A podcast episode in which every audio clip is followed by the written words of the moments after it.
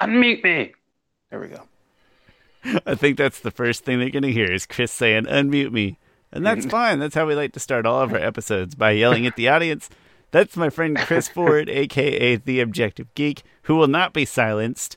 And my name is Sean Taylor. This is Avatar: The Last Podcasters. Doing kind of a special, slightly different episode for you today. Still in between books two and three of Korra, and so we like to take that opportunity to squeeze in these other random ideas that Chris thinks of during the course of a book. And there's... sometimes they're good ideas, sometimes they're, uh, and then I, I don't know, last week's episode, uh, is just, uh, just, uh, um, as I think, I think it was Hoop said that, like, we were all over the place, but he said it in a, in a good way, which we were. And, anyway, not and quite frankly, I don't, I'm going to take the blame for last week because I don't know if I knew what, what the intention was. Like, I was having a hard time deciding what, uh, what what it was that you were that you were trying to prove, and then we got to the end and you're like, so so you feel it would change much? And I was like, no. And you're like, yeah, see? And I'm like, oh, you didn't. So it it didn't occur to me until way too late. I'm sure you explained it in very clear terms, but I'm a human and I sleep a lot, and then those terms go away. But uh, hey, you know what? This week is is another week and a new attempt. And I've got a lot of hype in my head built up for this one because we're going to talk a little Good. bit about Raya, uh, about Raya and the Last Dragon, and then not that they, not that anyone told us to or anyone asked for this, but throw throw around some cross comparisons to The Legend of Korra, and I think there's some really good application there. So I'm very excited yes. to talk about and, this one and and to Avatar: Last Airbender, the two. Oh, okay. You know, I was just thinking Korra, but that is very silly. Yes, to the, you did put to the Raya and universe. Korra, but I was yeah, I was compared to all of it. Well, but... Chris, obviously the only thing is there's two strong female characters, and that's it. See, I just covered it. We don't have to do it anymore. That's the whole story. That's true. Everyone knows that all movies with a strong female character are pretty much all the same. It's right? the same thing. Yep, that's right. Yeah, please don't stop listening to us when we're joking about this. We are absolutely joking. I love strong female characters and, and their nuanced films. Big, big fans on this show. But before we jump into that stuff, Chris, uh, Chris, it's been two weeks since we last recorded. How you doing? What do you got going on? Uh, yeah, I'm I'm doing great. Doing pretty great. I don't. What do I have going on? I don't even know. Really. Yeah, just doing good. Living my life like it's golden, and uh, that's it. No, not, that that's it. There's no no upcoming videos. No smack talk uh, I mean, Clippers who are losing I mean, big right now. I keep I keep trying to start writing scripts for videos, and I don't get that far. Not because of writer's block, just will and time. Yeah, that's fair. No, no pointing out the fact that uh, Steam constantly runs in the background, so every time somebody logs on Steam, it shows up on that screen. And I really need to get that changed. The friend who just got on, his, his name is Corgi Princess, so that's kind of fun. I did get the random interrog- interrogation email that H B O Max sent out. Did you see that? No, I didn't, because it's, so, you know, because it's your know, account and all. yeah. uh, a random intern accidentally sent out an email to like a third of H B O Max subscribers. It just said, the subject just said, interrogation test. And there was nothing in the email. Like, it seemed like a... I didn't open it at first because it seemed like a, you know, sketchy email. And then I saw, like, so many people got it. Apparently it was an intern, just made a mistake. And then H B O Max, like, sent out a tweet about it. And then and a lot of people were commenting, like, hey, intern, don't worry. Like, I did this one time. I did this one time.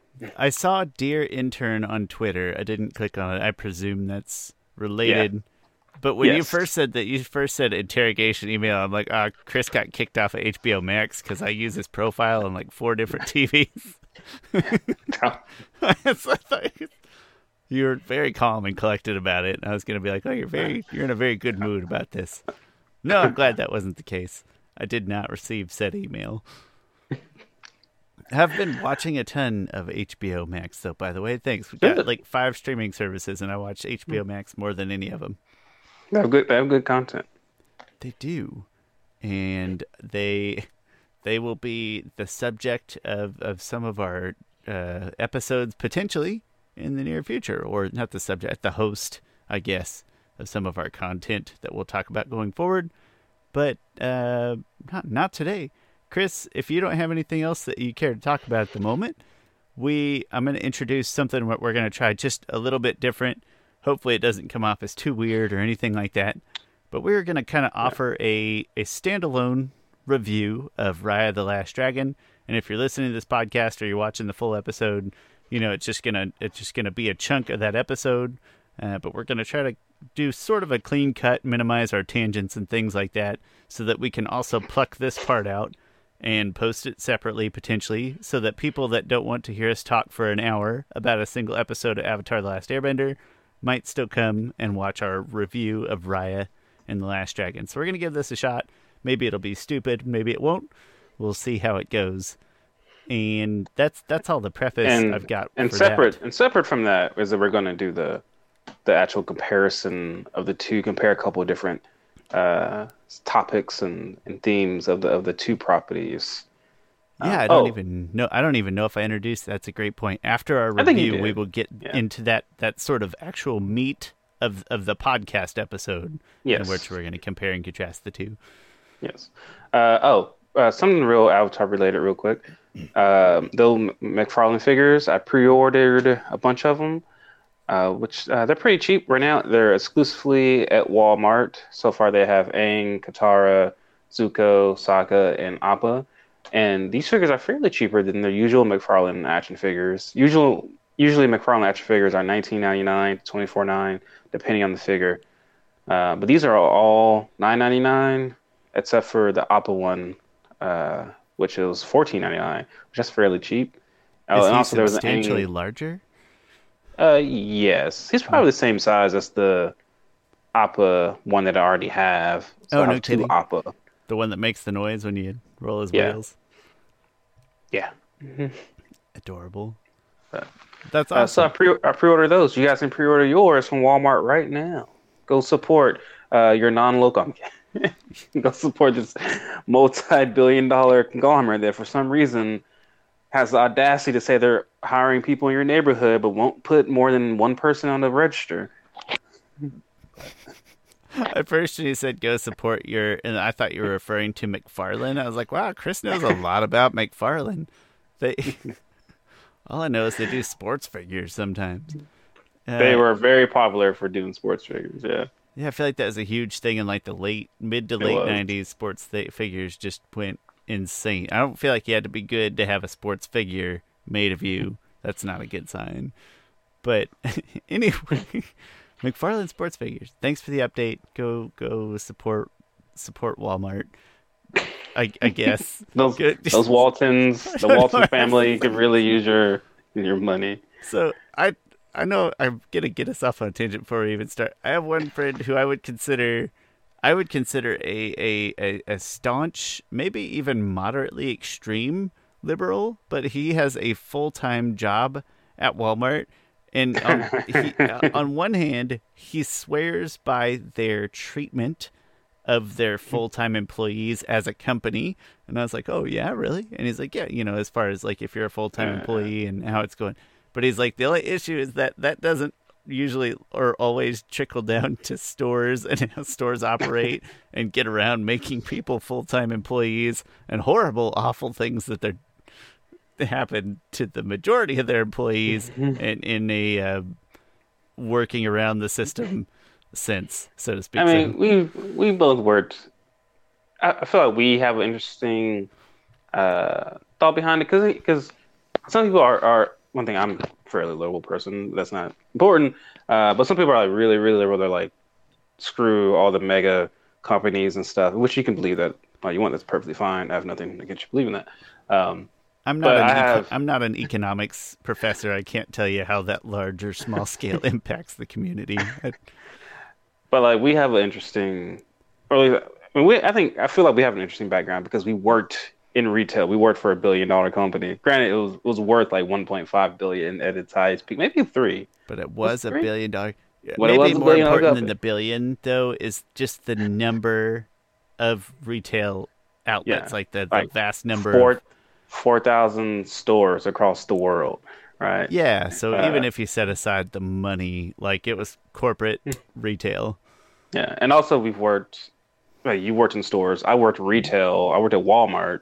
for a year. I used to work at, I worked at plenty of places. I mean, my mom has worked in retail her whole life. She works at Walmart right now.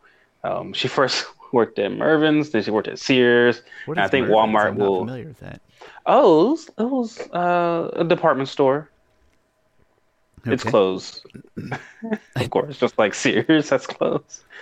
Uh, that anyway, is a given. But, yeah, we, yeah, but we have a interesting, like I, I have an interesting point of view on it. It's just like, all right, well, I know the ins and outs of of kind of working like at the corporate office, right? You you're making like prices and stuff, and and and lots of things that you do neg- negatively impacts the workers down the line. But you're just like, oh, like I gotta, hands gotta tied essentially. Yeah, and it's it's nothing like that, that detrimental, but it's like I gotta change this price on this one shoe, and because I changed this price, it's going to make someone have to work overtime to go and change those prices physically. And right. To us, when you're seeing, when you see a, a one dollar change on a shoe, because it gets you to that number that, that you're supposed to be hitting, but to the people in the store, it's like, I have to go yeah. spend X number of hours for a yeah, dollar like... on a shoe, a dollar. Um, yeah, interesting. Yeah. Uh, long story short, hey, Walmart, not all good or not all bad, like everything else in life. We'll go super arbitrary and ambiguous like that. So if you want to get your McFarlane figures from there, you do that. No judgment from us that's, either way. It's the only place you can get it, apparently, also, or off of eBay afterwards. But either way, Walmart's making that money. That's outrageous that Walmart has an exclusive right on this yeah, T V show's McFarlane they, figures. That's so weird. I'm actually so surprised weird. They have a Walmart exclusive. I would have thought that McFarlane would have branched that out to everybody. Usually they do. They don't. Like, the only things they have exclusives to are just like very niche, like, oh, this one variant copy of, of this action figure specific, is only exclusive to Target. Yeah, not a whole line. Yeah. That yeah. is very. That's like a Walmart GameStop must have, thing. Walmart now. Must have put in a big bid for it or something. Yeah, and, and I wonder guaranteed how many to order a bunch of product. I, I guess that's good that Walmart's excited about Avatar. Yeah. That's a good I can't, sign. I'm more so excited for when they start doing Legend of Korra action figures, because I don't have any Legend of Korra action figures. They haven't like. Avatar, uh, Diamond Select used to do the action figures, and those are pretty okay, good action figures, but they lost that license. But Diamond Select never got to doing Korra, so now McFarlane's pretty much doing the same exact figures that the Diamond Select did. They're just redoing them their own way. Because money. Yeah. Uh, well, hey, maybe when the Korra figures come along, they'll be they'll be less expensive, so I suppose that's pretty exciting. Although ten dollars is pretty cheap for a, a figure this day. Yeah, so which is I've been spending way too much money on action figures lately. Way too much money. I like how you said that quiet. I've I, I was gonna say I don't know how deep a sleeper she is. I feel like you've told me before that she is a lighter sleeper than you, so I get the whispering. Yeah. Well, and she's like two stories above me right now, and that makes it even dumber that I'm whispering. That's amazing. Um, well, that's exciting that Walmart's excited about Avatar. That's maybe weirdly good omen in its own right. But yeah. uh, I, let's let's try to get to this review, uh, Chris. I'm gonna let you. I'm gonna let you like, right. lead the way, and I'll try to shut my mouth. And audience, if you hate how we're doing this, let us know, or if you love it, that's also good too. But essentially, live recording of a raw Objective Geek review with some other guy who will try not to input his opinion too much. Okay. Uh, yeah. All right. So, in Objective View, I, we, in this case, will break a movie down into six categories and assign weights to them. Uh, those weights are decided depending on the genre. So, if you're an action movie, you get weighted more towards action. And if you're a comedy, you get weighted more towards comedy. So, those six, categor- those six categories are story, emotion, action, comedy, acting, and directing, which directing is kind of just all-encompassing, sort of how the movie came together. It could be behind the scenes, essentially. Um, so we'll just, you know, kind of go through, rate each one, one through ten, and then come out with a weighted average score by the end of it.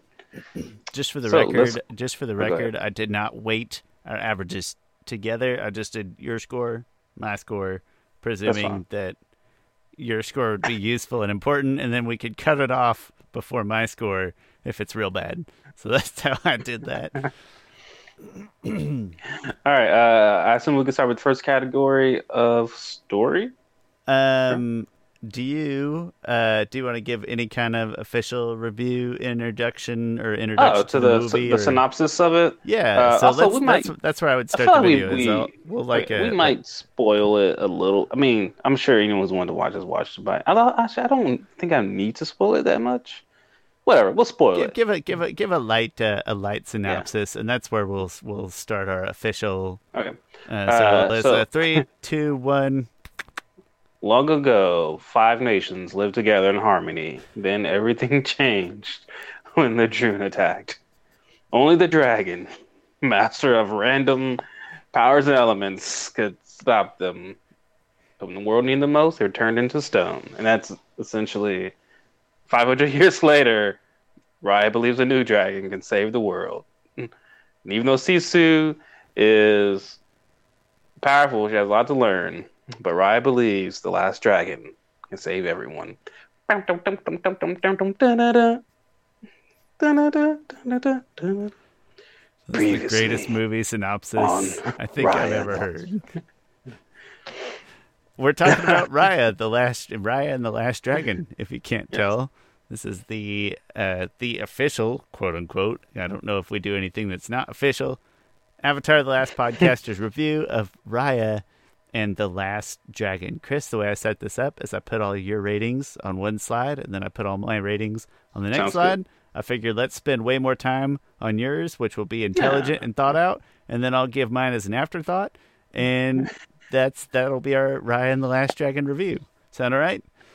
Sounds fine enough. All Excellent. right, so with uh, so first off, with story, I the story was fine to me. Um, the I mean, I guess the story was good. There's a certain moral to the story that I thought was done well enough. Or I think it had, it contradicted itself often. The moral of the story is that the story has to keep trusting in, in people, trusting humanity. And that's the way that we're going to have a, a better future, a better world, if, if you continue to try and trust people. Now, and the thing is, throughout the movie, is that they contradict that so many, so many times. I mean, by the end of the movie, you get that point is reinforced, but throughout it, just like, you know, I'm not sure I'll be so trustful of, of people. Um, I I like the sentiment of it. If, if you look at it as keep your trust in humanity, not necessarily keep your trust in an individual person, I could really buy that along with the story, which I think that's kind of what they're going for. Because to me, I, I don't have that type of patience for, for people. Like a, you know, J. Cole has a as a rap lyric that, that which it's like a same thing as a the quote that people say, right? Like, fool me once, shame on you. Fool me twice, shame on me. J. Cole's lyric is fool me once. Wait, fool me once, shame on you. Fool me twice, I can't put the blame on you. Fool me three times, F the peace sign. Pull the chopper out, which is a gun, and let it rain on you,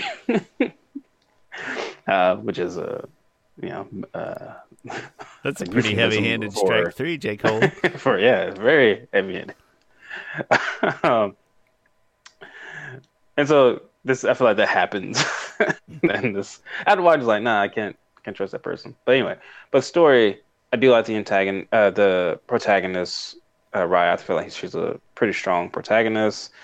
Um, I like her, I don't know, her connections with her, with the father. She does have an arc herself, so that's done uh, fairly well. But I think the moral of the story really pushes the most, so it gets an eight out of ten. Next is uh, emotion. I thought emotion was fine, um, which I think was serviceable, and it really, I think, kicked up a little bit there towards the end. It's a couple different reunions.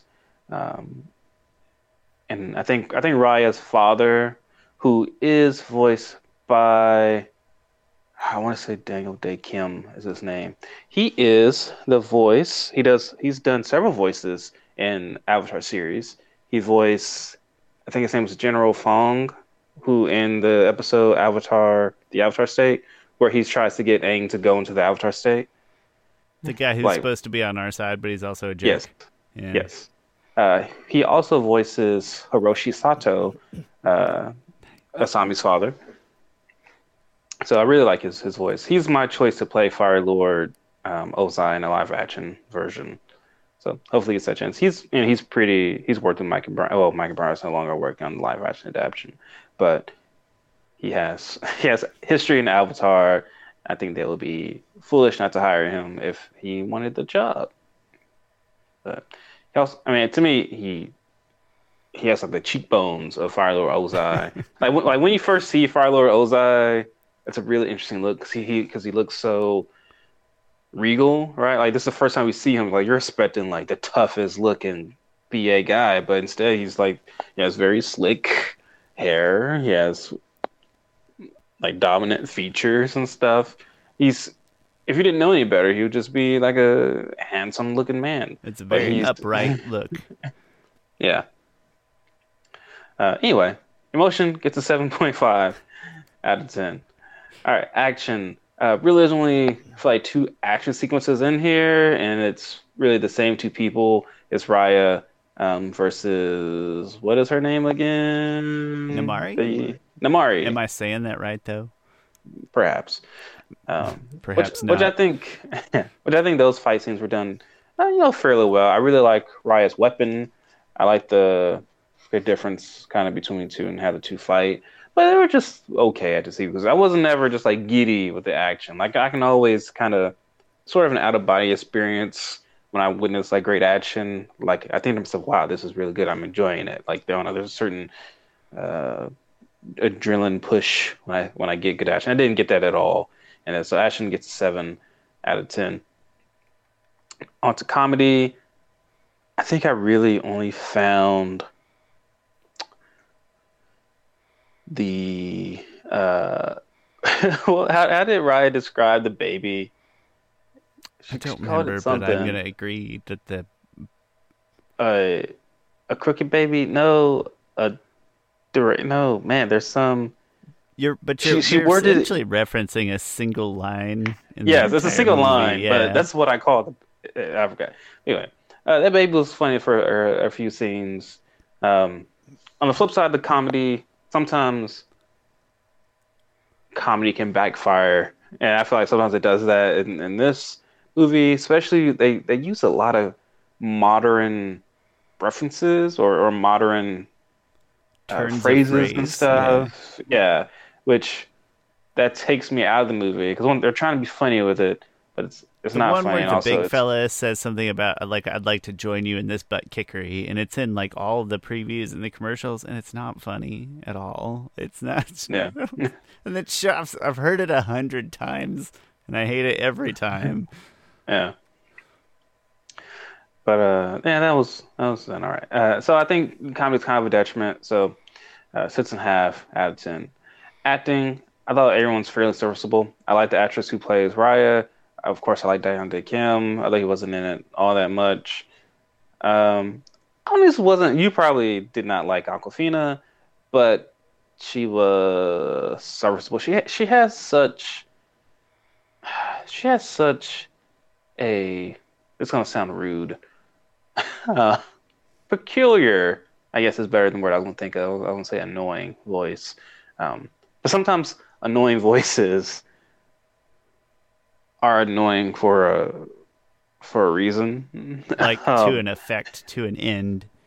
Yeah, annoying, like it, it matches. Know, in her defense, annoying's not the like it's not the right. I think I think peculiar. Yeah, we're is, not is fine. I, I'm not gonna bash on Awkwafina, who is a tremendously talented human by any means. But yeah, there's something about like the oddness of the voice having an ends. Yeah, but she sounds like she has a tiny little frog in her throat that's not bothering do you, her. Do you remember the movie Bolt? There. She sounds like yes. the cat in Bolt. Do you by chance know who plays? I the... do not remember. I do not remember the cat in Bolt. I just remember that Miley Cyrus voiced the girl in Bolt. I like Bolt. Bolt's a good movie. Um, I'm gonna find out who played the cat just because I'm curious, but uh, it's not important. But I'm gonna find out. That was a good movie. I watched yes. it in, in, in theaters. No, I didn't watch it. I watched it at my... Anyway, not important. All right, so acting, fairly serviceable. Gets seven point five out of ten.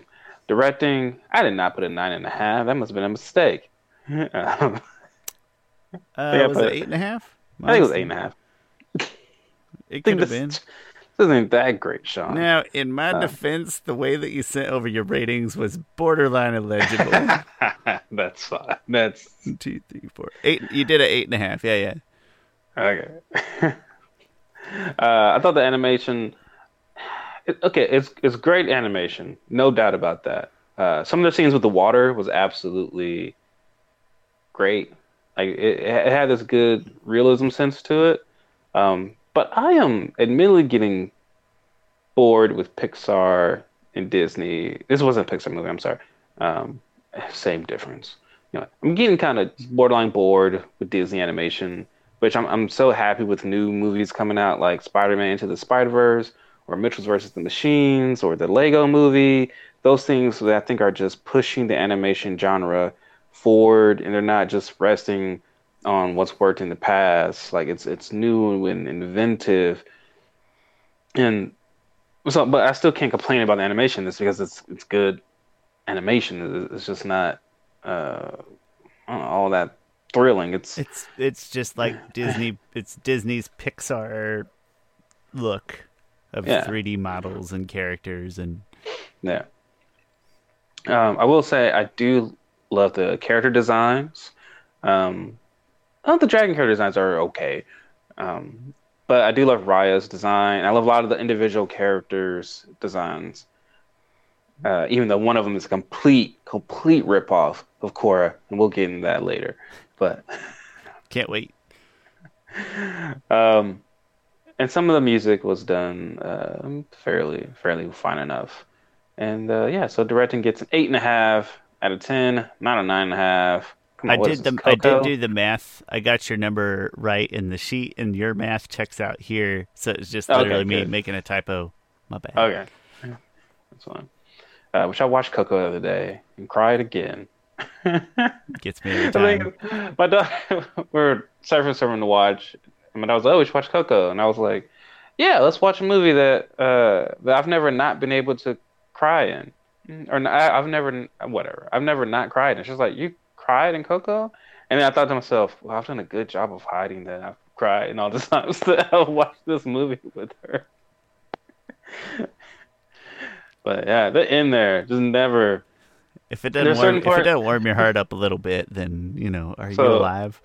I cried. The first time I watched it, I cried in, in two times.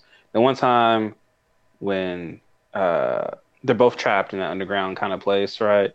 And then uh, Hector is like, I just wanted to see my Coco. And then he they do a quick flashback. And like, and that was more of a, a cry of like happiness. Like, oh, and they figure out that they're family. I'm like, oh, that's that's just beautiful. That's great. They figure out they're family. So I only cried in, in that scene once. But the end, because it always gets me, because it's just kind of like one continuous thing, right?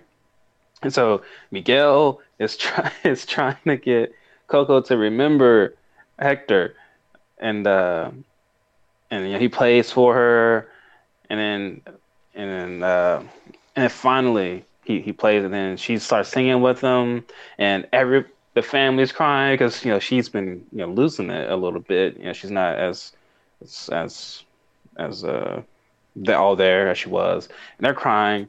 Because their grandmother, because you know their mother, the the patriarch of family is is coming out, and she's she's active and stuff, and also they're crying because like oh she's remembering her, her father, and then now she's telling her story, and then Miguel is crying because he's like yes I did it, like Hector's not going to be forgotten, and so that's that always uh, hits me at the heartstrings, and then uh, when you know Miguel says like he loved you, and it's just like oh that's so. Hit me.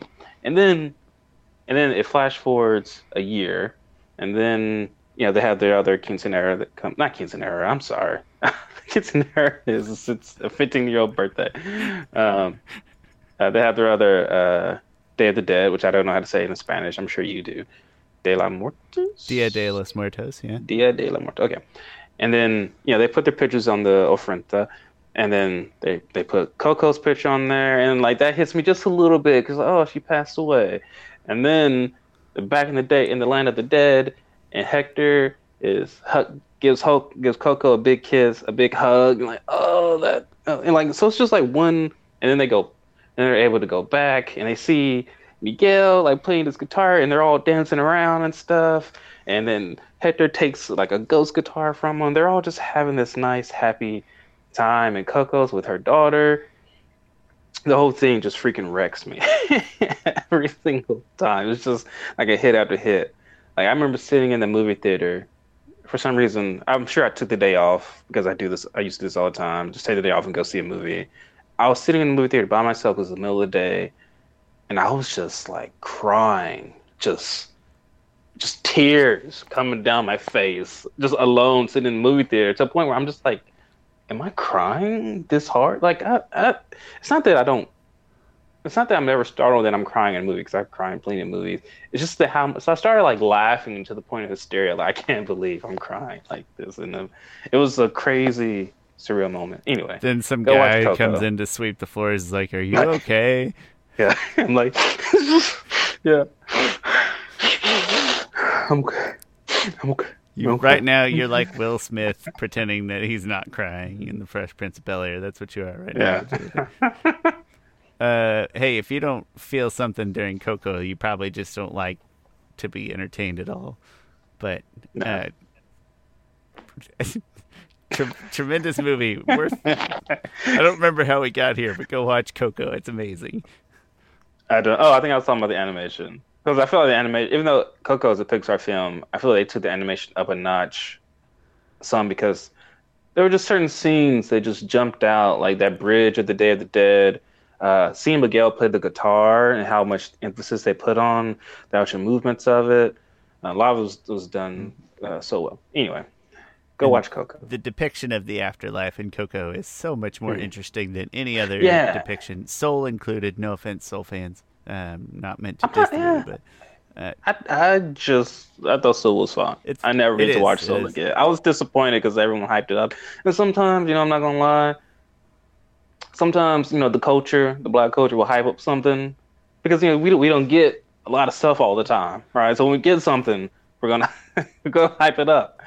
Uh, and so I watched it kind of after the fact. I was like, oh man, this one, this one was kind of it wasn't a miss, but no, my expectations. Just, it's a fine movie. Well, weren't weren't met.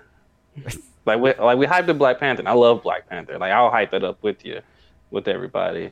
But uh, but sometimes we get one that you know we, we shouldn't be uh you know not. It's not that we shouldn't hype it up. It's just that it's let's a be big real deal about it. That it's in a Disney Pixar and it was a good, not great yeah. movie. It's I'll watch it again. It's just not. I mean, yeah, whatever. I would, but no. This depiction, of the afterlife, is, is so. I keep thinking of the Slumdog Millionaire skit from a season. Sorry, Chris, you must be hyped about all this Soul stuff, right? Every other movie, but Slumdog Millionaire. That's us. we, we're white people. That's such a great skit. But you know what? To, the feeling I get from Soul is a similar feeling. This is my segue. Into how I felt about Raya the Last Dragon is that there was a, a lot of hype.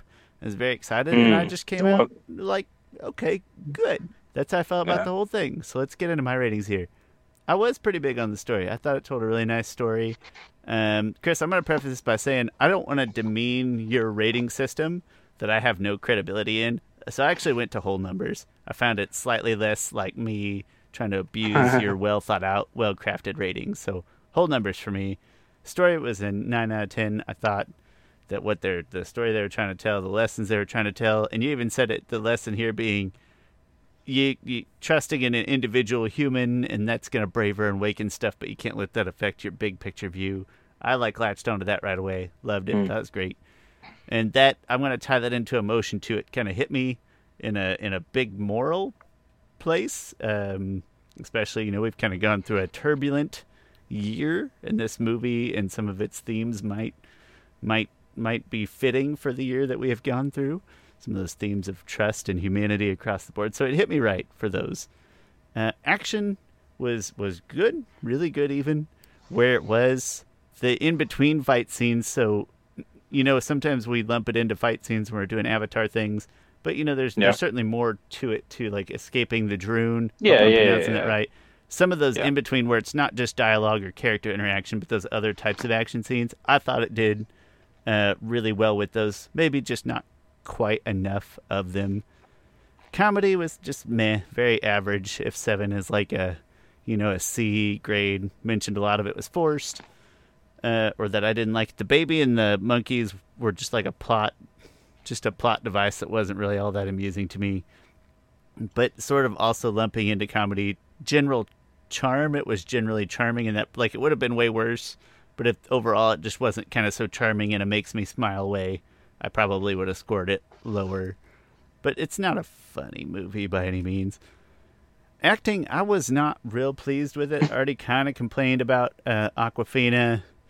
Um, I think the the big fella, I forget his name, but the big fella, wasn't real crazy about him. So some of the too stereotypical. Yeah, some of the choices uh, directorially and in the voice actors were were not great, but there was nothing that was really bad that it was like off-putting. So I felt like seven was appropriate there, and I really liked um, the main antagonist, whose name now I forgot, and and Raya herself. I thought they were both good. Raya's dad, I really liked him. So by and large, good. Betty White was like a weird inclusion because it's really hard to see Betty White as a small Asian woman because you know it's Betty White. Then, I knew it was Betty White. I didn't have to go look at the... You know it immediately, and you just... That feels out of place to me. I'm like, why is that? It could have been any cute old lady that's not... Whatever, it's fine. And then directing, I, I'm going to lump in some of these other sort of poor choices that, that are not poor choice. These things that I don't like in these other places, I'm going to lump into directing. And then I also felt like it was maybe a little too, uh, a little too heavy-handed. Uh, a little too predictable, things like that, that I felt like that falls under the directing scope. Hopefully I'm not misinterpreting your use of these categories too horribly, but no. I felt like it uh, the missed potential, sort of, is where I put stuff under uh, directing. So overall, that left me at an eight point one. So, like, it's still a good movie. I didn't uh, love it, but I really liked it. If that's it's a It's a B-minus movie. I'm fine with that. Okay. And that's the Avatar: The Last Podcasters official, super hyper official, very credible review of Raya and the Last Dragon. Hopefully we didn't spoil anything too badly for you. We'd love to hear your feedback if you watched the movie and or liked or disliked it. Chris, any final thoughts on Raya and the Last Dragon? Uh, no, because we're getting to a lot more thoughts. Yeah, if you want to see our full thoughts, you have to go watch the entire podcast episode. So go do that. All right, thanks for watching our review of Raya and the Last Dragon. And, uh... Oh, were you going to cut this out? Cut, gonna... yeah. Oh, okay, okay, cut. Yeah, cut, cut right okay. there. And But yes. normal podcast people hanging with us through the whole thing, thanks for sticking with us through that bit. We'll see how that goes. If we hate it or love it, it's worth a shot. But let's get to the actual, again, the meat, sort of, of the episode, the crux of this episode, which is a little comparison mm-hmm. between Raya, Raya and and Avatar, yeah, just Avatar in general. Um, I know I keep saying Raya and Korra. My bad. Eh, we're not just com- we're not comparing mm-hmm. two just two character female characters. That's on me. Yeah. So in this, we're going to compare a couple different topics. We're going to compare the backstories, the Asian or diverse uh, influences within both of them, the character designs. Um, The morals of the story, some of the fighting or elemental magic comparisons, um, dragons, because I just want to talk about dragons when I because I know Sean has strong opinions on dragons, and then uh, just some of how to compare some of the relationships, that is, wait, no, I'm sorry, compare some of the relationships, for example, Korrasami. Well done. yeah. Define relationship, Korrasami. That's what. that, well, okay, that's not a bad. If, if if I was if I was trying to use yeah. that is in the in the proper sense. No, yeah. that that actually I'm okay with if you want to define relationships that way. I'm I'm fine with that. All right, so backstory. I think this is so let me just say in general that, you know, when when trailers first came out for Raya and the Last Dragon, so many people, including myself, was like, well, I wasn't that harsh on it. Anyway, a lot of people were like, oh, this just seems like an Avatar: The Last Airbender ripoff. And, you know, most of the time when I go into movies, I'm just like, you know, just let the movie breathe or let it tell its own story. And I don't think it is an Avatar: The Last Airbender ripoff. I think there sure are some influences there. Um, but I, I don't see it. I think it's its own thing. But I do think there's a lot of little things to compare and contrast. They have a, they have a lot of kind of overlap, if you will. Now, one of the biggest overlaps that that is probably the biggest influence is the back story, right? Because you you have nations. The way that you um, introduced it in the review was pretty revealing, and that it's, I mean, it's not like a one to one, but for such a for such a quick take, it was very accurate. Uh, Parallel, strong parallels. Maybe that's what we'll yeah. say. So, you know, you you have something that happened. You have groups of different people, right? The four nations, the five lands. They used to live together. Then something happened. They broke up. And, you know, this these mystical figures who was once the protector. Large political, geopolitical entities is like a relationship. Like, they, bad stuff happened. They broke up and yeah. off again, on again kind of way. Yeah.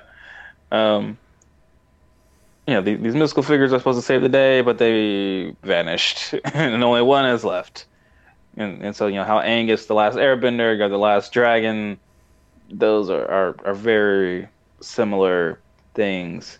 Now, I think in terms of of of how the nations are done, one thing, I'm, also I'm going to be biased because I love Avatar, but I'll try to be real, real here. Avatar handles the four nations in such a different, more dynamic way. And granted, Avatar has sixty episodes to do this, and then you added on Korra on top of that, right? But the nations, comic books, everything, it all yeah. it all helps. Yeah, but I think even early on, like, you get a sense of the difference between the four nations, right? Aang is like, I'm a simple monk. Like, you get the sense the Airbenders were simple people, right? They're they're defined. Um, waterbenders, they're defined. Firebenders, they're kind of defined, and then, you know, earthbenders are, are defined. There's, you just get the sense that these different nations have a, a character uh, of themselves, and that was, I think, kind of missing from from Raya and the Last Dragon, or maybe it was done purposely, you know, to show that, like, hey, maybe we're not all we're not all that different at all. Um, but I, I think I kind of would have. There was a little bit of that, right? Because you had the Fangs who were. who were more technology, te- technologically... Uh, no, they weren't technological. They were just... They just had better infrastructures and, like, They're... better buildings and, and stuff. They were richer. They appeared to be richer. There wasn't as strong of distinctions between them. So, like, on one hand, it felt to me like... we And we kind of talked before the show. I hope I'm articulating this okay. It felt like a nice representation of, say, the the continent of Asia...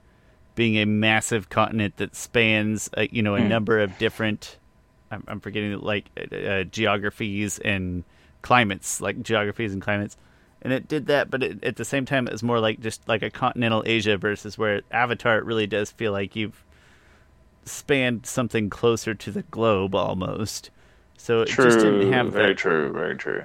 Didn't have as sort of big, interesting distinction. So maybe that, that... makes it slightly more grounded to at Asia. I, I don't know where even where I'm trying to go with that, but it's a difference. No, I think, that, I think that's two. a good. I think that's a good point. I mean, when you when you have people that all live within the same country or continent, I don't know how big the landmass is of this land here. They're going to be relatively the same, right? They're kind of the same race, but you felt like the the Fire Nation and the Air Nomads were completely different races. It did. It felt very... And then, and also the yeah. the air. You I mean you could see character wise that the Water Tribes were a different race of people, and that kind of helped to to differentiate between uh, the the different nations. I think I do think that that amount of material facilitates that and makes that possible. But, you know, Avatar does a really good job of, like, distinguishing out of the gate. Like episode one. We've got opposite ends of the spectrum in Avatar: The Last Airbender, so Um, I think length of material helps, but it, again, Avatar comes out of the gate swinging with those distinctions, yeah. with that diversity. Uh, all right, so uh, do you have anything to say about kind of the backstory or anything on a lot that? Of, a lot of overlap and parallels. Yeah, yeah, a lot, a lot of it. Um, I mean, I guess some difference between the world is that it's just not, you know, one person, right, with, with the Avatar. Um, and, uh, but that, yeah, that, that makes Avatar a little bit better, maybe a little bit more legendary, I guess. Yeah, I um, like that. I like that. I mean, there is, it's not just one person, uh, but there again, maybe that makes, gives it a more grounded feel as opposed to a, a sort yeah. of legendary status Avatar thing. Maybe that's intentional yeah. or, or not. All right, uh, so next up, uh, we'll, we'll talk about the kind of Asian influence, or just the whole controversy influence. Now, Raya and the Last Dragon pulled uh, kind of pulled more from just East, East Asian uh, influence, um, and I feel like that's one of the biggest differences here between that and and the Avatar world. Is that oftentimes a lot of people do think of the Avatar world as like, oh, all these Asian characters, and that's completely in these Asian cultures. And that's completely wrong, right? Because Avatar spans really the whole entire globe except for Europe. Like, they touch everywhere except for Europe. And that's and fine. Yeah, that's that's that's great. Uh, Every other T V show but Avatar: The Last Airbender, that's us! Yeah. And Cosby Show, that's us! But back when people used to brag about their love of the Cosby Show. No. Oh, man. Dang. Okay. Um, Clippers are up seven now. Clips came back? Yeah. Um, wow. B G the... must be mad. Yeah. Anyway. So that's one of the biggest differences here. Although, even if I feel like, even if I just zoned in on Avatar's, just the influence of, of its East Asian influence, they did, I think, such a, a, a better job, uh, which sounds weird because it's two white guys, and I'm actually I don't know the director behind uh, Raya and the Last Dragon or the writers behind it. I should look that up. And I never do. I'm uh, not even gonna pretend like no, I do. Okay. but but Avatar, I feel like it's it's in the bones, right? It's in the bending. It's in it's in their their wardrobe. It's in the buildings. I'm gonna go uh, back to episode it. episode one. You see a like distinctly darker skinned color people in a frozen tundra, like living in igloos with minimal weaponry. There's no men around whatsoever, and you get attacked by you know these sci-fi looking steampunk warships with a again like distinctly lighter skin tone of person. Um, Like I just, and it, this is episode one. It just, it's immediate where you where you feel these sort of opposite ends of the spectrum even meeting right out of the gate, and that's something that probably wouldn't have I wouldn't have noticed, you know, two or three years ago. But the more and more we talk about it, the more and more I am impressed of how quickly they relay that message or relay that part of the yeah. story. And and I'm sure that I am missing. Um... That I'm missing things from, or not putting enough emphasis on things that Raya and the Last Dragon did that really uh, just emphasized that, that Asian uh, influence there. So if I did miss anything, go ahead and, uh, and, and tell me, let me know. Um, yeah, uh, other, uh, even the type, well, you know, we'll get to this later and I'm going to embarrass myself, but like even the type of dragon uh, that, that Susi, mm. Sisu is and stuff that was yeah. derived from a specific type of dragon and in Chinese lore, and maybe the, that's one of those where it's like, mm, okay, I, re- that's good. I just happened to read that maybe Avatar's dragons were very possibly derived from something, you know, from a specific type. So things that we don't know on both sides, but yeah. All right, so uh, next up, uh, character designs, uh, not including the dragons. This is where there's a certain scene, right? When when this is where I feel like Raya and the Last Dragon Uh, does the most cheating off of Legend of Korra. Uh, when Raya is a kid, she has her hair and two loopies right here and a ponytail. Sounds very familiar. She's wearing a blue shirt, a sleeveless blue shirt, but she has darker blue sleeves. Like, that is just a complete ripoff of Korra. Like, there's no way around it. That's just, like, who... It's that had to be intentional, because there's no way that someone in who was doing the designs wasn't like, that looks like Korra. And then someone been like, no, it doesn't. Like, they would have they would have had to known that it looked exactly like Korra. Somebody, at least one person involved in the creation of this movie mm-hmm. prior to its release, had to look and think to themselves, that's very familiar. Yeah. I can't put my finger like, on it. I'm surprised it even passed legal. Like, you know, you know how, like, at, you know, at Payless, right, they come out with a shoe. They have to take the shoe to legal, and the shoe has to get signed off on. Based on a number of stripes on a tennis shoe, it's incredible. Uh, so, yeah, yeah and this, we're talking about, like, I don't, it's, it's calling it rivals makes it sound like Nickelodeon's on the same level, and it's not. But, like, companies that aren't, like, buddies by any means would have every reason. Yeah. Their competition. Yeah. yeah, would have every reason to be like, hey. You're you're infringing on our you character. Steal yeah. that from us. And yeah. the music, and Chris, you know more about the music industry than I do, but it feels like in the music industry, people get sued over way less, to me, way less egregious stuffs. To me, it, it's laughable in the music industry, especially because music is, there's only so many notes. There's literally in, a in limited number of notes that a human can hear, and every song that comes on like pop radio today, it sounds yeah. the same. But no, the music industry, it'll be like a riff, right? It'll be a, yeah. it'll be a guitar riff that's pervasive across the song, and they'll be like, "You stole that from us." But like, it's a, it's four notes. What do you want? Yeah. Uh, yeah. It's a tangent, but no, they get away with like suing for way less than what we're talking about here. Yeah, this is to me, this is a blatant ripoff. Um, but luckily, I think this is where the character designs uh, kind of uh, the the similarities between the character designs stop, and after that, after that, they're they're both very much in, in a lot of ways Asian influenced, but they just look a lot different, which is really cool, right? You can have uh, two.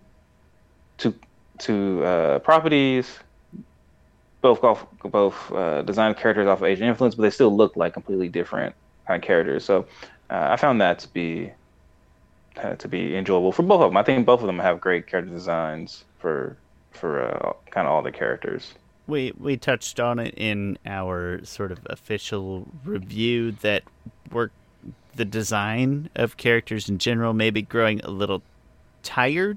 But that does not mean it's not good and extremely detailed and very attractive to look at in Raya. And then obviously, I've, I'm always going to be a two D over three D guy. Video games uh, and, and any kind of animated C G, not, what am I looking for? Anything that's not live action, I'm always going to be two D over three D. Um, so obviously, I have a very biased, stilted preference for the Avatar universe, but beautifully designed characters and everything in Raya the Last Dragon. Mm-hmm. Yep.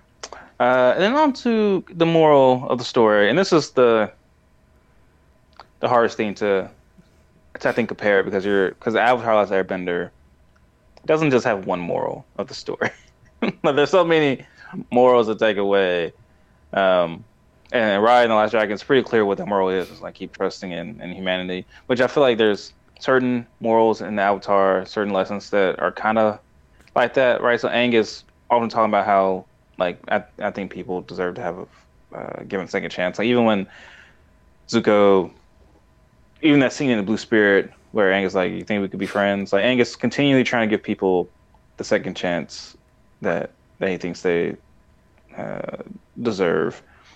I don't know if I use the phrase right. I say heavy-handed sometimes. I don't know if I'm using it quite right, but that's what I mean here with, with Raya. When I say heavy-handed, it means like I'm, what I'm trying to get across is that it feels like they're really punching that theme in there really hard. Like, you could have it in there maybe more organically, or or maybe have multiple morals like real life is, where it's never, you're never just dwelling on one thing like that, I guess, that feels more like Avatar. Avatar, the the original Avatar: The Last Airbender, yes, the way that it wraps up, as you've mentioned, does kind of come to a point, uh, but it's organic, and they didn't just beat us beat it in our heads for sixty episodes. Um, you know, it's sort of underlying yeah. pervasive, but so when I call it heavy-handed, I again not knowing for sure if that's the right phrase or not, but that's what I'm getting at in Raya, is that it feels like it's really pushing that one that one thing. It is very yeah. hard. Yeah, there was you you could watch the first you know thirty minutes of this film and get a sense without knowing how it ends and be like, oh, well, the moral of the story is uh, keep trusting people. Yeah, um, because they bring up trust. Uh, a lot, a lot. You might miss mm-hmm. out on some of the roller coaster yeah. nuance, ups and downs of trusting humans, but you're gonna come away with that right idea. Yeah. Um. Okay. So, uh, next up is is fighting and is and sort of fighting slash mixing of the elemental magics. Uh, I'll first start with elemental magic. They introduced elemental magic in Raya and the Last Dragon, and I thought it was done piss poorly, to be honest. Like, like she, she, she gets, you know, she uh, Sisu gets the gems of it. She's like, oh, well, this power, I, I randomly got this power in, of water. She of, of making it rain, and she doesn't. She only does it to to climb up a little bit, to travel. Like, oh, I got smoke, which is I don't know air or something, and then and then just shape shifting. And there's no earth, I guess. I don't know what her other magic powers. There was shape-shifting, smoke, water. I don't know what her other ones were. Glowing, I guess. Uh, wish they stole that from The Last Dragon. Come on now. You can't be like, oh, I got the glow. Like The Last Dragon. Well, they the were dragon combining the Last Airbender and, and Raya and The Last Dragon and, and took some liberties. And, uh, and... The... It we're so used to, uh, you know, obviously we spend like an hour a week talking about this system of magic. I'm going to call it, we know it's bending, but I'm going to call it magic yeah. in this case. That's sort of very grounded in a pretty strong set of rules, which is part of what sets it apart from other mm-hmm. other stories, other animated things of the same ilk, or even other just fiction in general or live action that uses magic. Yeah. yeah. Um, and whereas this Raya felt very much closer to like like the standard sort of arbitrary, ill-defined, a um, lot more gray areas. So we're I mean we're a little spoiled. This is very standard, very normal, but I agree that it doesn't feel nearly as good as what we are, talk about literally every week. Yeah, and uh, and so as as for the fighting, it's it's so kind of amazing, honestly, when you think about the fighting in Avatar. And I'm not talking about the the fighting with bending in it. Uh, like just comparing the, the non-bending fights, the martial to, artistry in general, yes, uh, to to the fighting, and there's there seems to be a lot more martial arts in in, in Legend of, in Legend of Korra and Avatar than there was here. None of these people have bending. It would have been a lot cooler, I think, for them to introduce those things, like which makes me just appreciate the animation and the choreography that they went through in this show, in this in this kids show. Like, and, and the budget that they had couldn't have been all that great, especially compared to, you know, this movie. Granted, you know, this this movie wasn't about fighting and stuff, but I think a, I think a cool, I think it could have, I think a, a cool, you know, uh, scene similar to to maybe um, similar to. Burning uh, bo- the boiling rock, right? Those are all non-benders, or similar to how Zuko fall as a blue spirit, you know, escaping and stuff. You know, just those those really dynamic fight scenes. I think would have helped out uh, the the film. I think that I'm not going to hold this one quite as much against. I'm not going to hold it against Raya quite as much because the fighting in Avatar: The Last Airbender is serves a different purpose or built in a different way. Like like martial artistry is, is such a big part of mm. the universe because it's so like tangibly tied to bending. Whereas in Raya, it just is it, it just is a thing. You know, it's just standalone martial artistry and fighting. and it doesn't have the same role in the story to me. So it's not nearly as good, but for some reason I'm like I'm inclined, and I can't necessarily explain it, but I'm inclined to like not hold that against Raya and the Last Dragon. It didn't lean on it as much, so it didn't do as good of a job, but it didn't. Uh, it's not like the whole movie was kind of built around it or anything like that. Whereas, again, in Avatar: The Last Airbender, it's it's tied to bending. It's tied to the core of what the show is. Um, they what they did on again, presumably at the beginning, having, I, I mean, I, I would have to guess a very small budget to make it yeah. animate as beautifully as it did was is is the pinnacle, not the expectation for for other things. Yeah. Now there is one thing that I really um, like about fighting, and that was Raya's sword. To me, that is the coolest weapon I think between any of the properties. Mm. Like I, I would have liked to see someone like who would you like to have seen have that sword in Avatar? I mean, Sokka, obviously, but um, you think or... he could handle that? I don't think he has the. Eventually, yeah. Uh, if yeah, you want like but... like a craft and cunning way, Zuko, of course. Uh, yeah. If you want to make me mad just for funsies, I suppose you could say Jet. I mm. think I think Zuko's the mm-hmm. obvious answer. That, I mean, I I just I like Sokka and mm. his approach to uh, to sword play specifically. So I that's... I could I could see Sokka if this was like a traditional Water Tribe weapon, right? Because it sort of has this whip to it. Whip factor to it that, that's like water, right? Oh, actually, you know what? I am gonna go ahead and give it to Sokka. Not think about it. It's it's because, very like, com- it would be like him graduating from a boomerang or his club to the next thing. Like this is the Water Tribe weapon. The way yeah, you like handle it, it is like it's like a bender, but you're not, right? This is what we do for not benders. Who exactly? Yeah, uh, like I didn't. I didn't. Part... Even, I can't take credit for it. I didn't think of that till just now. Yeah. But it is really cool that parallels. But the, you know, the whip part would be like controlling water in its natural stance, right? It's very fluid and stuff, and motiony. But then you, you structure it into a sword, and it's like you have ice. It's now, it's now this solid thing, right? So yeah, so it also makes more sense to me as a weapon than some of. And well, I, I'm just gonna come out and say it, is that Jet's weapons piss me off, and I know you tried to make the case, and you were probably right. Jet's weapons uh, are cool. They are not. They're dumb. Jet's a cool character. So something like this. No. Jet for president. The, why do you hate me? The no. This this makes much more sense as like a like a highly skilled but unique and yeah. different. Like you sit at home someday. You not you, Chris, but you the the what's the word? The proverbial all of you sit at home someday. See if you can craft up a different weapon that's unique and special and makes up any like makes any sense whatsoever, because you can't do it. But this one did. It's very unique and exciting to watch.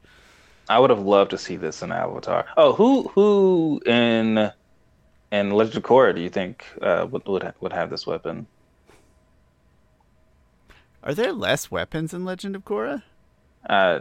I feel like yes. Just gloves. I feel like there's, I feel like there's, I feel like there's more benders in Legend of Korra. Gloves and, and zappy sticks. Because I'm having a hard time thinking like, who am I gonna? I guess Asami. I think just Asami think would, could learn to handle a weapon really well. Honestly, you would just give it to a bender, and it would be an extension of him. Like maybe, oh, I could see Tanrock with okay. it. Okay.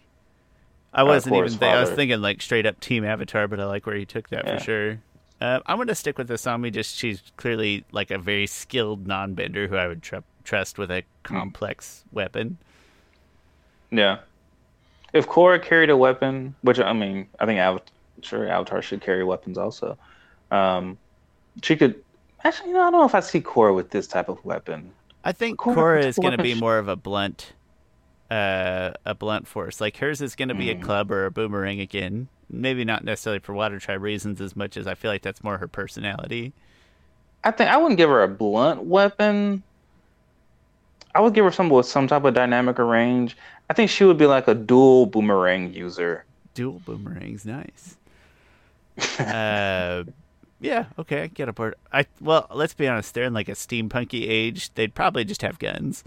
They just they'd just be packing regular heat. Way less interesting. Maybe that's why they didn't give them weapons. Like, guys, any weapon in this day and age, like, it's just a firearm. Yeah, we can't do that. We better, we better just stick to bending and zappy gloves. Yeah. Um. Hmm.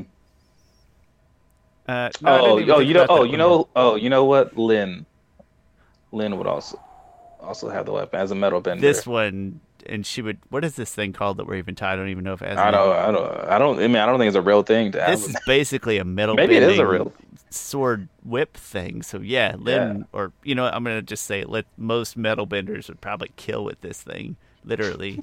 Yeah. No pun intended. Literal intended. Yeah. Or I guess maybe uh, it'll be. Oh, you know what. Um, I'll switch it to Kuvira because Lin already has like the cables. Yeah, and Kuvira should have a like intimidating weapon that's like. You don't think that like, part of like, Kuvira's thing is that her weapons seem unassuming at first? Her her her her clips. Her clip. Uh, you know that's that's, that's cool. That's so good for her character, and it's giving... like resourceful. Like, look at what I can do with this.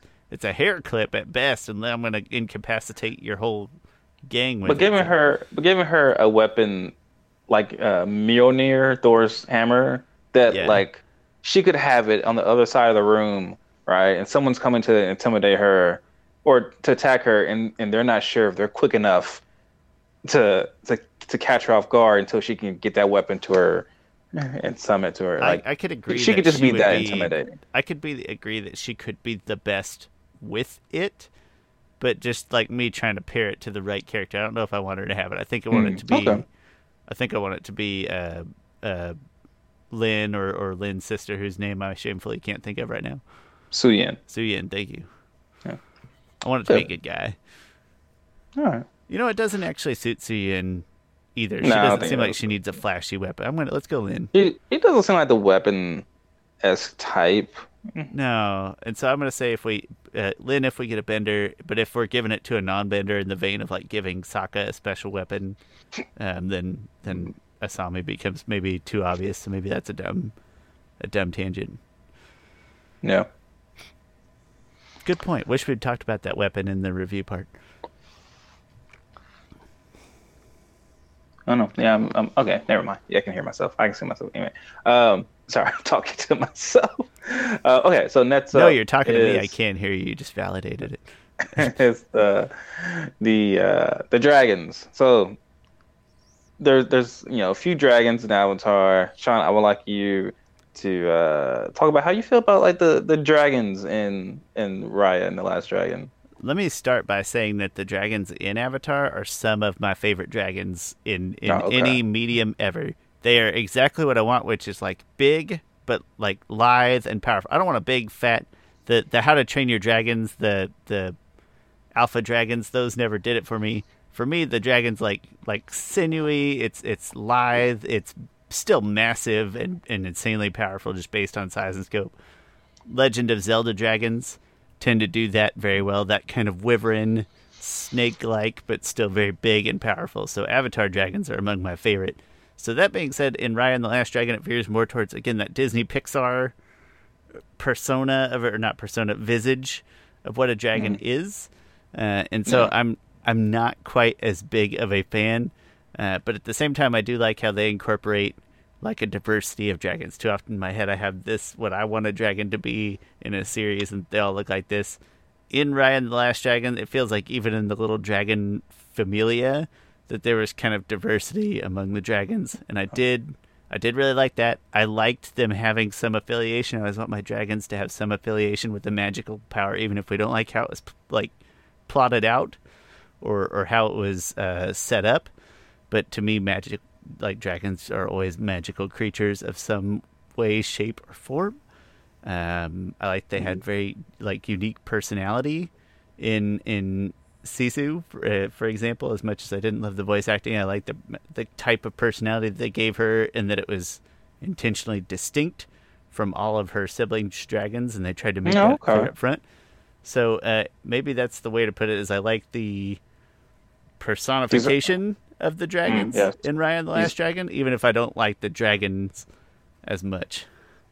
These are, I think, very sentient character dragons, unlike the dragons in, in the Avatar universe, which are more so, they're not pets, but they're they're they're not conversationalists. I'm going to make like a weird, it's almost like a... Uh, I don't know, paradox or a uh, reciprocal of, like, in Raya and the Last Dragon, there's supposed to be these supernatural, uh, not worshipped things, but these sort of supernatural yeah. things, these metaphysical things. But then in yeah. the end, they're just kind of a small creature with serious limitations and stuff like, and very human-like traits.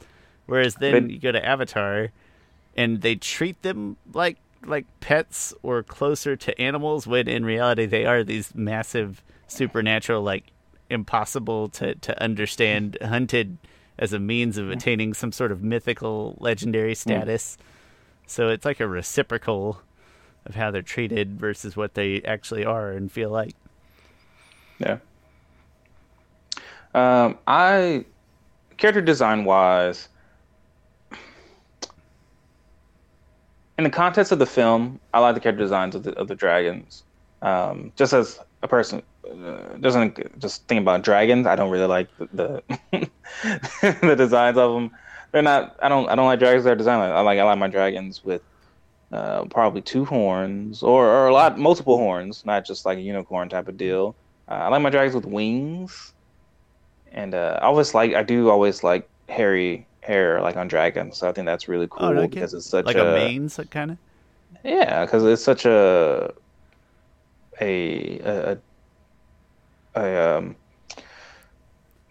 contradiction from the scales that are on dragons, right? Because amphibians and and what amphibians. Would that hair even feel Rep, like? reptiles reptiles don't have hair, yeah, right? And so that's kind of cool because you you usually associate dragons with some type of uh, reptile, and so I think that's really cool when when dragons have some type of kind of hair on them. Um, But I, I do just, you know, as you mentioned before, I do like the, the mysticism, the sort of godlike dragons that, that they are mm-hmm. in it. Uh, just curious, do you have a favorite live-action dragon? Mm, I, don't I like Daenerys' dragon. Daenerys' dragon is pretty sick. Uh, Drogo? Yeah. yeah uh, well, and, you know, yeah. their development from, you know, from baby dragon to full-grown, mm-hmm. like, I, I kind of yeah. like them at every at every step. And also, like, you get to see, you fully get to see just what a dragon is capable of and how it changes the complete dichotomy of, of, the, of the the complete power structure of the whole world when a dragon is a thing that's alive. It's just a, a massive military weapon of almost unfathomable scope. Uh, yeah. I think when I think of live-action dragons, or I try to picture a dragon in the real world, not in an animated way, I usually mm-hmm. go to the Hungarian Horntail from, from Harry Potter first. It's not because I think it's perfect, but again, it sticks to that, like, this is a, a it's a mass, like a massive athlete of a, of a creature. It's not a big lumbering thing, it, but it is big and strong and is very impressive uh, in speed and, and power and things like that. Very horrifying to look at. So that's, those tend to be my favorite kind of dragons. Um, I always I like the movies How to Train a Dragon, but I don't like that Pixar-ness to all of those dragons. And there's a yeah. little bit of that. There's a little bit of that oh. to these here, but yeah. Oh, well, you said live action. Thunder's a good dragon. The Dragon Prince has some great. Uh, Dragon Prince has some killer dragons. dragons. Those would be more like a bigger. I don't want lumbering's not the right word, but like maybe an old school idea of a swords and sorcery dragon, like just these massive, mm. thicker, thicker beings that maybe aren't. Yeah, those, and those and those dragons are kind of a great cross between I think the Avatar dragons and Raya and the Last Dragon dragons, right? Because they are more like mystical creatures. Like they are the heads of, of these and of of these of a whole land. Right, they have a whole power structure to them, and they're very thought-provoking, and they have their own uh, opinions. And they have their own gray areas. Like, we see these dragons, yeah. these very intelligent dragons, having, like, causing moral dilemmas. So they're not pets, they're real supernatural beings, but with real, like... Yeah. Yeah, uh, they're, I may not... I don't, they're incredibly designed. It may not be my favorite kind of dragon, but yeah, on a, maybe on an intellectual level... And what they represent as dragons, those are Dragon Prince dragons are crazy good. Yeah. Uh, yeah, and they're very diverse also. Mm-hmm. Like, yeah, very. Anyway, uh, so those are the dragons. Uh, you know, I like, I like both dragons. A whole, a whole episode about dragons. uh, so relationships, and really this just gets down to two relationships uh, that I think are, are fairly similar because they, I mean, they're so Disney has this thing where. So people call it queer baiting, right? Where where where you have two characters who seem to be like clearly there's something that could go on there, but Disney's like, no, we're never gonna go that far.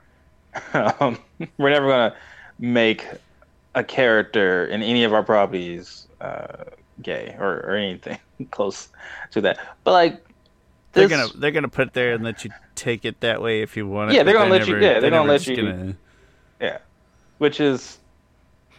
Which I think this would have been a great opportunity to introduce uh, a, a gay character in, in a family film. Um, and I think it would it would have been very natural. Right? I think these two characters have a lot of chemistry together. Um, they sort of have this rival- rivalry, but they there there's some trust that was broken in, in the past there. So you know, I'm talking about the relationship between Raya and. I forgot her name, uh, the, but you you know the main antagonist. I, Namar- Namari, thing. Yes, Namari. I keep forgetting her name, but yeah, like, and granted, you don't have to jump to it because the thing is, I'm sure the writers would be like, "Whoa, you're just jumping to that." Uh, you it would be a jump in the story to get them there, right? They went from friends to kind of more enemies, and you'll just be jumping straight to them being to them like a couple if you did that. And now you're trying to make them, yeah. Yeah, it's a... which I could buy that, but I'm pretty sure if this was a heterosexual relationship, they would have made the jump. We, like, uh, they would have written in a way to make the jump. I was going to say, it's like we could maybe buy it on an individual level, but like Disney, just give us one at some point, yeah. And then we maybe like won't... if they ever get a... Yeah, they they won't ever do it. Um, I just thought it was pretty similar to the to the way Korrasami was done, right? They were, you know, they were uh, frenemies, if if you will, and they ended up being together. Um, you know, they could, and the thing is, is that Legend of Korra actually didn't rush to it either, right? They end the series with them holding hands and starting the relationship. They could have easily kind of done that at the end of this. And like there were so many without, like longing. Yeah, I was say without the additional material, you could you could make the case that it's the same same thing without those additional yeah. uh, avatar materials at our disposal. Yeah, uh, although they were to me they were very very clear on on Korrasami, right? You don't and, and they and they dropped so many hints and cues in it, right? Because they at the end of the episode you had Varric and Julie getting married, mm-hmm. and then Korrasami. That connection to them uh, walking, th- those are complete uh, parallels to each other. So you in your head are supposed to think, all right, this is a couple. Also, they were playing the Avatar's theme, but in like a love you way, the same way they played at the end of of of the series. And so they went as far as they could, right? Like, you know, holding hands, going into Spirit Portal. And then if you look back, I think, and we'll get into this whenever we wrap up our review of it, there's so many little hints dropped in that when I first watched it, I did not notice it like at all. The thing is, I, I remember like being on like internet pages and people are like, oh yeah, we totally ship Korrasami. And in my head, I'm like, guys, like there can be, because in my head, the people who were shipping Korrasami were like people who were just wanting to see two girls. It was like, in my head, it was dumb guys who want to see two girls hook up. So my, so me thinking I'm being like defensive, of I'm like, like they're just like friends. Uh, not that they're friends, but that I like. All right, I don't, I don't see it. And then I rewatched. I'm like, oh, there was a lot of hints actually, and oh, it wasn't random jock guys wanting to see girls make out with each other. It was, it was legitimate people who who really uh, thought and saw this. And uh, and Brian and Mike, like right when the episode aired, they released statements on it. Like Brian wrote, "Korrasami is canon. You can," he said, "you can love it, you can hate it, but it's canon." Like he he was very adamant on that. I didn't know. But, that. And you awesome. would think, yeah, yeah, they came out right right afterwards, um, which with some really, you know, Mike and Brian usually have very uh, thought out statements on things. Very very deliberate, yeah. deliberately worded things. Yeah. Yeah, uh, which you would think that, you know, Legend of Korra ended in twenty fourteen, I think. Was it twenty fourteen? Somewhere around there. It's been seven years since then, and twenty fourteen. That sounds right. Yeah, and and I thought this would have been a good time to to do that. The t- TV has made huge strides, I think, in, in representation for. for gay characters, uh, but films, specifically Disney, actually I don't think Disney has made any strides even in their T V shows. Uh, anyone can correct me if I'm wrong, but uh, yeah, that's one of those where yeah, we're T V... like happy to be like, if you have an example, by all means. Yeah, um, but Disney is, is known just for queer baiting people, uh, queer baiting their their fans, which gets mad, gets fans mad, which I, I completely understand as a person who's been. Uh, the thing is, you can't you can't black bait people. A person's, the person's black or, or not. I mean, I, I don't mean, know. You made that you, entire actually, episode about characters who are black, but not. That like, is true. Yeah, my bad. That is true. You can't. It, it little, might yeah, not be yeah. intentional, you, but it could happen, uh, I suppose. No, you're right. Oh yeah. Go watch. I just, I just if remember you haven't and... watched that that uh, video of Chris's, by the way, if you allow me to plug it, that's that's got to be one of your better videos, in my opinion. Uh, not necessarily a performance, but like amusing and thought provoking and different. Like I, you go try to find a different video on YouTube that that tells a similar story as what that one does. It's great. I don't think. Uh, yeah, I, you know, I guess I. I know you say that, but you probably could. People do probably black. I mean, a lot of y- YouTube is like, YouTube's a big place, so I wouldn't. Yeah. I wouldn't tell. Like, I, I think of the tra- the Transformer vibe in the first Transformer movie, who's clearly stereotypically black to almost an offensive. Uh, okay, point. But don't talk about Michael Bay stuff on this podcast. Take that somewhere else. Well then, well then, that's the Transformer that you know how I knew he was black because he was the one that was killed.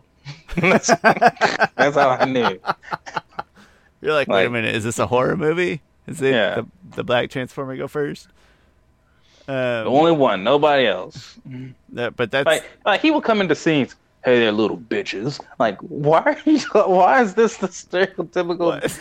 black guy voice you came up with? Like, oh my gosh, it's it's uh, some some executive level folk trying to that that aren't in touch, trying to. What am I trying to say? Mm-hmm. Trying to appeal to somebody that they don't understand? Yeah. Something like that. Yeah. yeah. But no, hey, no uh, more Michael Bay, though. That's that's outlawed. I won't allow it. I'll mute you. Uh, but anyway, um, those are uh, all the things we uh, compared and contrasted with them. Yeah. Yeah, got it all. Um, and again, it's uh, there's a few things that, that sort of make this obvious and fun to do uh, themes, dragons, Korra, Korra ripoffs, and stuff like that. Um, other things, like I said, for me, you know, say fighting, um, the the fighting and stuff like that, where there's not like an obvious parallel to me, at least, other than but the but the attempt at magic, I guess, was really a parallel. Yeah, just maybe a. Parallel, all in all, but... I would say it wasn't. Even though the backstory is very similar, I left. The film, finish the film, thinking that it it wasn't that very close to, to Avatar: Last Airbender, um, I, nor in quality, nor in, in I think in, in, in how the story played out. I don't have any. Uh, my my brain's not dynamic at all, so when I'm watching stuff, I'm never thinking about that stuff until you point it out. Like until you literally point it out to me, you're like, "Hey, let's compare these two," and then I get out John Mulaney. I'm like, "Yeah, they are the same." no, uh, the when I, I just you know, watch the film. Um, came away, as I mentioned in the review, feeling feeling good, but not great. Um, but in a way, I do appreciate it more when we have, like, even this type of discussion, even where kind of bagging on it a little bit for not doing things as good as the Avatar universe that we talk about. Uh, but it makes me appreciate the nuance of the film more when we get to talk about it like this. So Yeah. Good, better, better for me either, even with a little dragon bashing. Yeah, I would, I would recommend the film. Yeah, yeah I, I, I was happy with this. eight point one felt felt right to me as like a yeah, this uh, it's a B movie. Not that's funny, a B movie. Uh, not in the literal sense of a B movie. It's very much a triple A movie, but like a B grade, a B caliber movie. I'm I'm comfortable with that. That's what I would tell somebody. Uh, final thoughts on comparisons, on Raya and the Last Dragon, on on your favorite dragons of any type. You know, that deserves its own episode. Don't do that. I feel like we talked about this. On too. Bringing Michael Bay up in the podcast. Is this the first time that's ever happened in, in three years? Mm-hmm. Is the first time we ever made a Michael Bay conversation? Is it? Probably. Yeah. Hey, although, you know started. What? I, I I actually loved the first Transformers movie. It was in my top ten movies for a long time. Oh. At least it's it is the best Michael Bay movie. I will give you that. Oh, Bad Boys one and two. I think he did both of those. Those actually aren't. Oh, bad. I didn't even know that he did those. To be fair. Yeah, it's I, weird. It's yeah. Well, also I haven't seen those in a long time, so I, I'm going to reserve judgment on all fronts for those. I haven't seen them in a while. Actually, I don't think Bad Boys two ages as well. Bad Boys.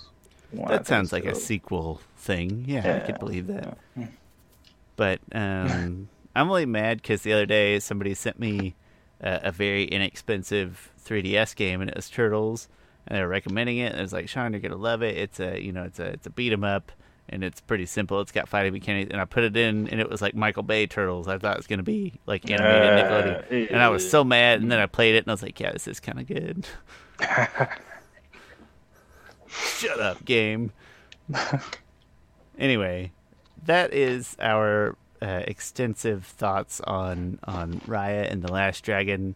Thanks for bearing with us as we tried to put a real review in there. We will, uh, ideally, we'll, like I said, we'll pluck that out and we'll make it separate. So if people just want to see our, our bare bones review of the movie, great. Um, my name's Sean Taylor. That's my friend Chris Ford, a k a. The Objective Geek of YouTube and Twitter fame. This has been Avatar: The Last Podcasters. You can find us on all the social mediums and all the normal places. I'm very tired, so I'm not going to say them right now. Thanks for watching. We will see you next time.